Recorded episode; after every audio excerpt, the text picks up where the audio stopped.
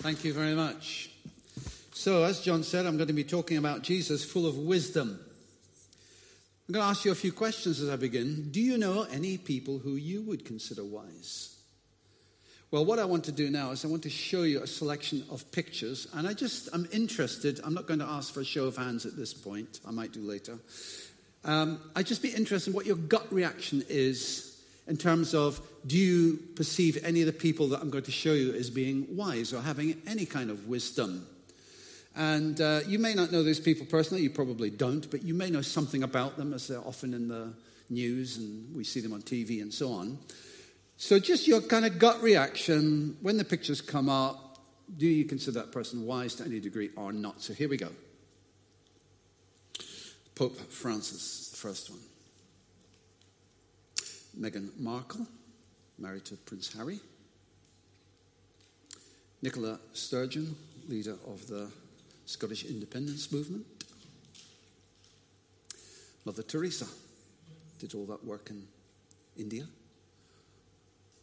Martin Luther King Jr., his famous I Have a Dream speech he did. The Queen, need I say more? Boris Johnson, similar to reaction to in the 9:30 meeting, I would hasten to add. Next, please. Rishi Sunak, Chancellor of the Exchequer. And Liz Truss. I think she's Foreign Minister, isn't she? Okay.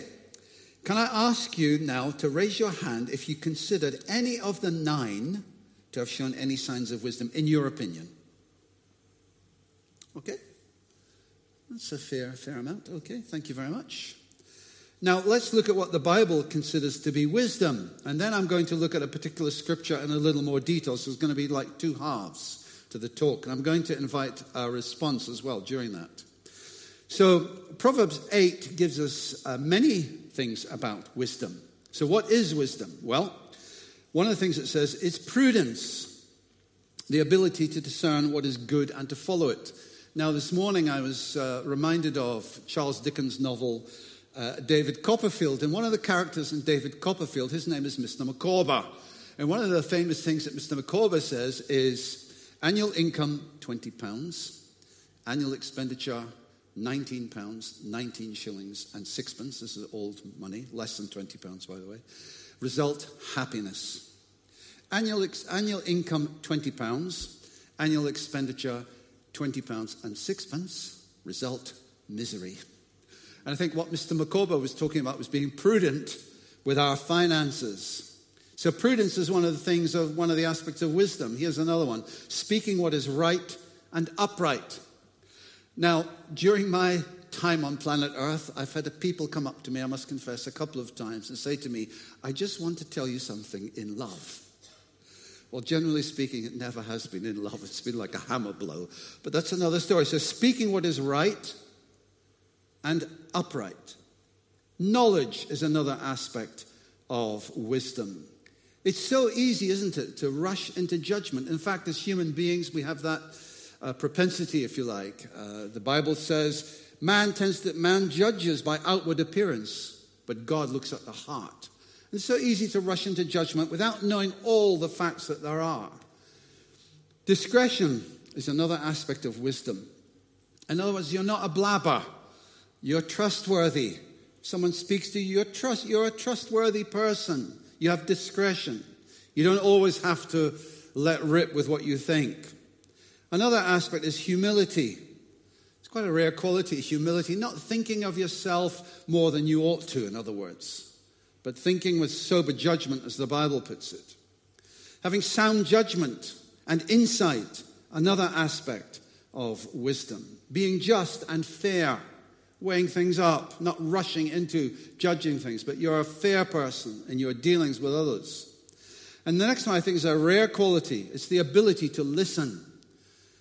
In my experience, it's so easy, and I've done it many times myself, I confess at this point, to just talk about yourself and your issues and your problems and your situation in your life and this, that, and the other. But actually, to listen to others is a very rare ability. It's an aspect of wisdom. And another one here is the fear of the Lord. Psalm 110 tells us the fear of the Lord is the beginning of wisdom. I love the way the Amplified Bible puts it when it says the reverent fear of the Lord is the beginning, the prerequisite, the absolute essential, the alphabet of wisdom. Now, a few weeks ago, if you were here or if you watched online, Neil Bartlett spoke on Jesus full of power. And he based his message around that time where Jesus was in the boat asleep with the disciples and a violent storm arose to such an extent that the disciples were afraid they were going to drown, so they woke Jesus up. And Neil said that Jesus calmed the storm with three words. And as he was saying that, I was really struck by that, thinking, wow, what power that is. Now, I was recently on holiday, and I was by the sea, and I was walking along by the seashore, and I was watching the waves crashing on the shore. And I was thinking about what Neil had said about Jesus calming the storm. And as I was thinking about it, I thought, well, in order to really calm the storm, the waves would have to stop. And for that to happen, Jesus would have to adjust the gravitational pull of the moon, because the moon affects the tides and the waves. And it just struck me again about the power of God. And as we were talking about this in our small group recently as well, we had that sense of the awesomeness of God. And I guess the fear of the Lord, that sense of reverence for who he is, came upon us. The Apostle James also describes wisdom, where he says in chapter 3, verse 17, but the wisdom that comes from heaven is first of all pure. So it comes from an honest heart. It's not self-seeking. It's not manipulative. It doesn't have mixed motives. It comes from a pure heart. Then peace-loving, he says. So not seeking to stir up trouble, which often gossip may well do. It's not seeking to stir up trouble. Blessed are the peacemakers, Jesus said. They'll be called the children of God. So the wisdom that comes from above is peace-loving. It's considerate. It thinks of others' situations and circumstances, not just their own. It considers other people's needs. It's submissive. It's willing to listen. It's willing to be corrected. That's what submissive is. It's full of mercy and good fruit. It shows kindness and gentleness, leading to good outcomes. It's impartial. These are all the things that James is saying that wisdom that comes from above is. It's impartial. It's fair. It's not prejudiced. It's sincere, not flattery, not superficial. There are times when I say to people on a Sunday morning, I say, oh, I missed you. I didn't see you last week. I missed you. Now, I don't say that in order to make them feel guilty that they weren't there the previous week. I say it because it's true. I say it, hopefully, sincerely. I've missed you. Or it's great to see you. When I see you here, I feel strengthened. I've said that as well in the past. It's sincere. It's not flattery. So having looked at the qualities of wisdom briefly, let's be wise and follow what the Apostle James writes in his epistle. If any of you lacks wisdom, you should ask God, who gives generously to all without finding fault, and it will be given to you. I love that. I think that's one of the mantras I try to have in my life. Because God gives generously. He is not tight. He's not tight-fisted. He's not a Scrooge. He is generous. And he wants to give wisdom. And he is generous in the way he does it. And I think it would be good if we all said this verse together. I'm just going to repeat it before we do that. If any of you lacks wisdom, you should ask God, who gives generously to all without finding fault, and it will be given to you. Anybody here would like wisdom? Just raise your hand if you do. Okay, a few. Well, that's encouraging to know. So let's say that together then. After three, one, two, three. If any of you lacks wisdom, you should ask God, who gives generously to all without finding fault, and it will be given to you. I wonder, are you facing a tricky situation in your life at this time?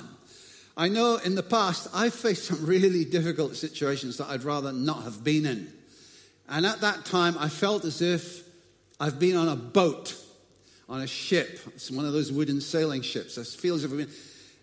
And as I'm sailing along, there are rocks that I don't want to hit. The only problem is the rocks are submerged and I can't see them. Between a rock and a hard place type thing. And so I've had to call on the Lord for that. Lord, please will you give me wisdom to steer me through this? I'm not sure what's the best course of action here, but I trust that you're going to help me as I steer this ship and avoid the rocks and avoiding, crashing into them. I wonder if you're facing a difficult situation at this time, where perhaps it would be great for you to ask for wisdom. Perhaps it's a work situation. Perhaps it's a family or relational situation that you're facing. Or maybe it's a financial situation or a health issue, whatever it may be. I'm not going to ask you to come out to the front, but I am going to ask you to stand and reach out your hands to receive, and I'm going to pray. Now, the reason I'm going to ask you to stand is because it shows on our part an intentionality. It's something that I want to do. So can I ask you that if you would like wisdom about a particular situation that you're facing, I'm going to ask you to stand. I'm not going to ask you to come out the front, just to stand. And if you're at home, you might like to stand as well. So it's entirely up to you, no pressure. If any of you lacks wisdom, you should ask God, who gives generously to all, without finding fault. I love that too. And it will be given to you. So let's just put our hands out. And Jesus knows your situation. Jesus knows it inside out. There's nothing about what troubles you or where you need wisdom that he doesn't understand. He understands it all fully, comprehensively. So, Lord Jesus, we thank you that you are full of wisdom. You are wisdom itself. And thank you that you are generous. You don't find fault. That's amazing. Thank you so much. And as we stand before you right now, we ask for wisdom. We ask for wisdom in those situations that we're thinking about right now, that we're facing. Maybe it is between a rock and a hard place, but you know.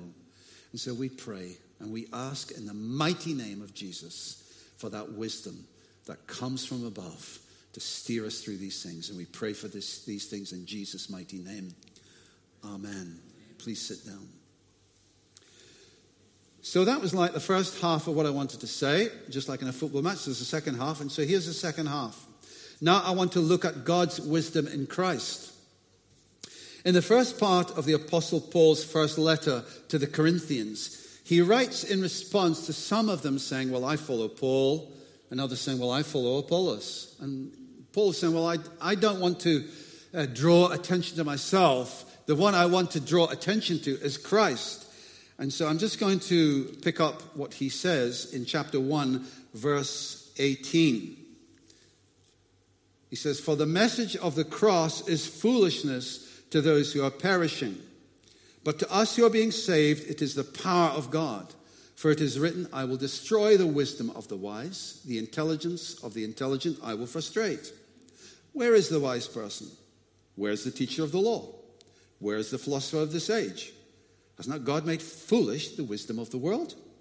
For since in the wisdom of God, the world through its wisdom did not know him, God was pleased through the foolishness of what was preached to save those who believe. Jews demand signs, and Greeks look for wisdom. But we preach Christ crucified, a stumbling block to Jews and foolishness to Gentiles. But to those whom God has called, both Jews and Greeks, Christ, the power of God and the wisdom of God. For the foolishness of God is wiser than human wisdom, and the weakness of God is stronger than human strength. This is the gateway, if you like, to true wisdom. If we can grasp what the Apostle Paul is saying, if we can grasp this in our heart and mind, it is powerful and it is transformative. In this short passage, the Apostle Paul contrasts the so-called wisdom of the world with the foolishness of God. He says that God's so-called foolishness demonstrates a greater wisdom than the world's. For the message of the cross is foolishness to those who are perishing. But to us who are being saved, it is the power of God. For it is written, I will destroy the wisdom of the wise, the intelligence of the intelligent I will frustrate. Now let's unpack that a little bit.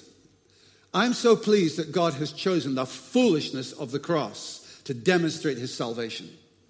And that it's not based on human wisdom, not based on human intellect. I don't need to be Albert Einstein or Bill Gates to understand the truth of the gospel and be impacted by it, and for the power of the gospel to come upon me. Now, I'm all in favor of intelligence, don't get me wrong, and education and learning is good. It's a gift from the Lord, and I love it. And I love the fact I've been able to learn at least some things. But that's not what has enabled me to grasp the so-called foolishness of God.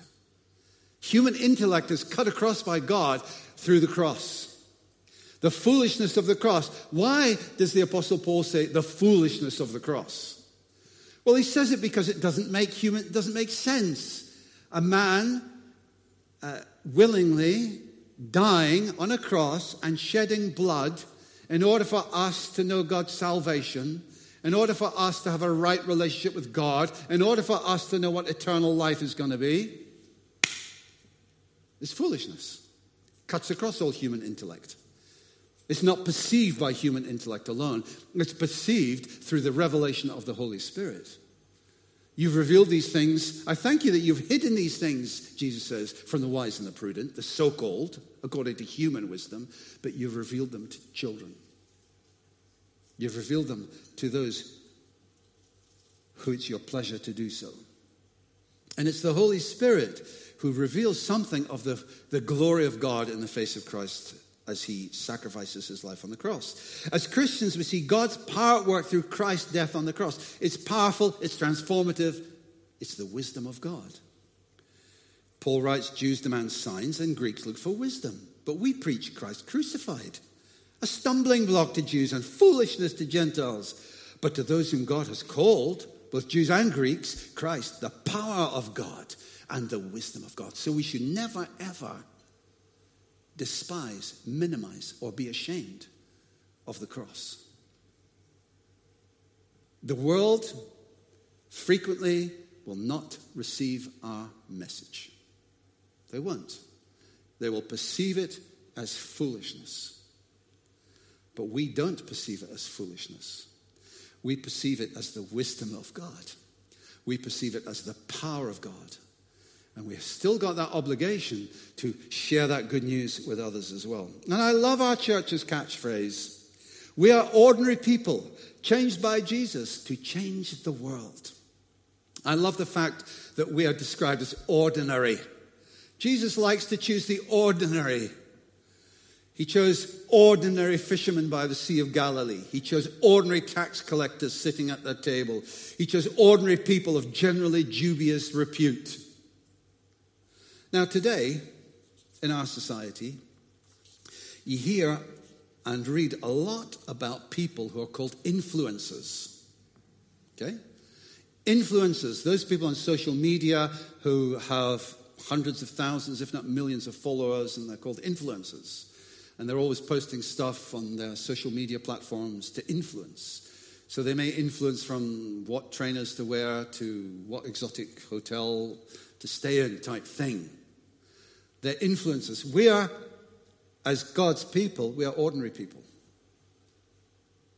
Changed by Jesus to change the world. So you and I are influencers as well. But we are influencers in a different way. And earlier in the meeting, Richard encouraged us to be influencers, to look for those opportunities where we can pray for people, to look for opportunities where we can share something of the truth of the glory of God and what he's done. Opportunities where we can share something of the foolishness of God that cuts across human wisdom. And yet it's powerful and it's transformative. Christ, the power of God and the wisdom of God. And then the Apostle Paul makes it even clearer in Colossians 2, verse 3, where he says, Christ, in whom are hidden all the treasures of wisdom and knowledge. All the treasures of wisdom and knowledge. If you want wisdom and knowledge, you have to go to Christ to get it. Now, I don't know if you remember in the Old Testament, King Solomon. The Lord appeared to King Solomon in a dream. And the Lord said to Solomon, what would you like me to give you? And Solomon said, I would like wisdom, because you've given me this vast people to rule and I'm inexperienced. I would like wisdom. And the Lord says, okay, you will get wisdom and I'll give you lots of other things as well. And Solomon's wisdom became renowned throughout the ancient world to such an extent that the Queen of Sheba came to see him. And I don't know if you remember that episode where there were two prostitutes and each of them had a child. And one of the children died in the night. And both the prostitutes came to King Solomon and they both said, the living child is mine. And Solomon deliberated this and he said, well, cut the child in half. Give half to her and the other half to her. And the real mother, of course, said, no, don't do that. Give her the child. And the other one said, oh, yeah, cut the child in half. We can have half each. And Solomon, obviously, in his wisdom, said, actually, the real mother's the one who is willing to give the child up. Now, Jesus said, a greater than Solomon is here. And Jesus is the incarnation of wisdom. If you want wisdom, dear friends, you have to go to the source. The source of wisdom, and the source of wisdom is Christ. And we see it time and time again in the Gospels. When in his 3 years of ministry, the movers and shakers of the day, the so-called intellectuals of the day, the religious leaders of the day, they wanted to trap Jesus. They wanted to bring him down. And at every opportunity they had, they tried to do it. They tried to trick him. They tried to accuse him. They tried to make him out to be a blasphemer. So, here are some examples. Should we pay taxes to Caesar, that dreaded Roman emperor who is oppressing us, or not? What do you think? Jesus says, well, whose image is on the coin? It's Caesar's. Well, in that case, give to Caesar what is Caesar's, and give to God what is God's. Master, what should I do to inherit eternal life? Well, you've read the scriptures, haven't you? Love God and love your neighbor as you love yourself. But who is my neighbor? And Jesus then proceeds to tell the parable of the Good Samaritan. The man who fell among thieves. Who showed mercy to the man who fell among thieves? It was the Samaritan. Well, you go and do likewise. Rabbi, by what authority are you doing these things? Who gave you the authority? Well, let me ask you a question. And if you can answer this question, I will answer yours. John the Baptist's authority, where did that come from? If we say it came from people, they'll be angry with us. If we say it came from heaven, then they'll say, well, why didn't you bring them? We don't know. Well, neither will I tell you by whose authority I am doing these things. Sinful woman comes in and anoints Jesus' feet with her tears. Pharisee, that's disgusting. This man thinks he's a prophet. If he knew what kind of woman she was, he wouldn't allow this. Jesus then proceeds to tell a parable about two servants who owed the master money. One owed a small amount, one owed a huge amount. And Jesus said, who do you think loves the master more? The one who was forgiven the small debt, or the one who was given the big debt? Or the one who was forgiven the big debt? Well, in that case, this woman, she's had a big debt and I've forgiven it. You had a small debt, you showed very little love. She showed amazing love. Jesus accused of driving out demons by the power of the devil. We know where his power comes from. It comes from Beelzebub, the devil. Jesus says, a house divided against itself will fall.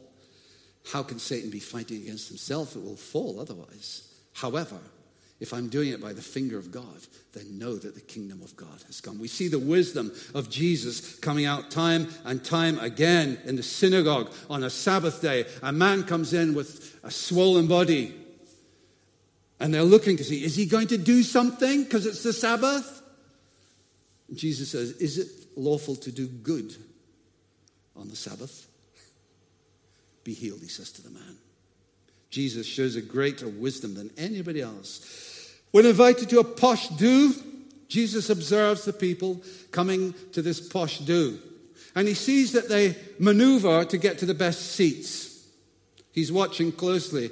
And he says, when you're invited to a banquet like this, don't jostle to get to the best situation, to the best seat, but take a place lower down the table.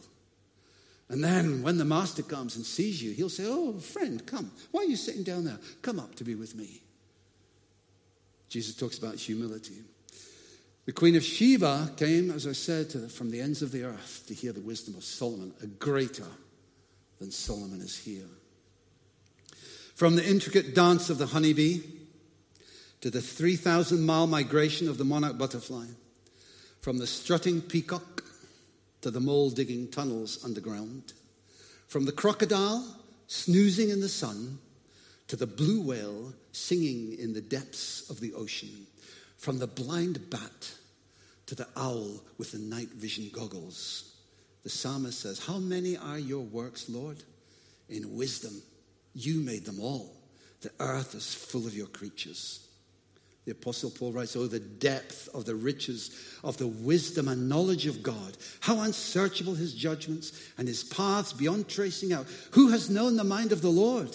Or who has been his counselor? Who has ever given to God that God should repay them? For from him and through him and for him are all things. To him be the glory forever and ever. Amen.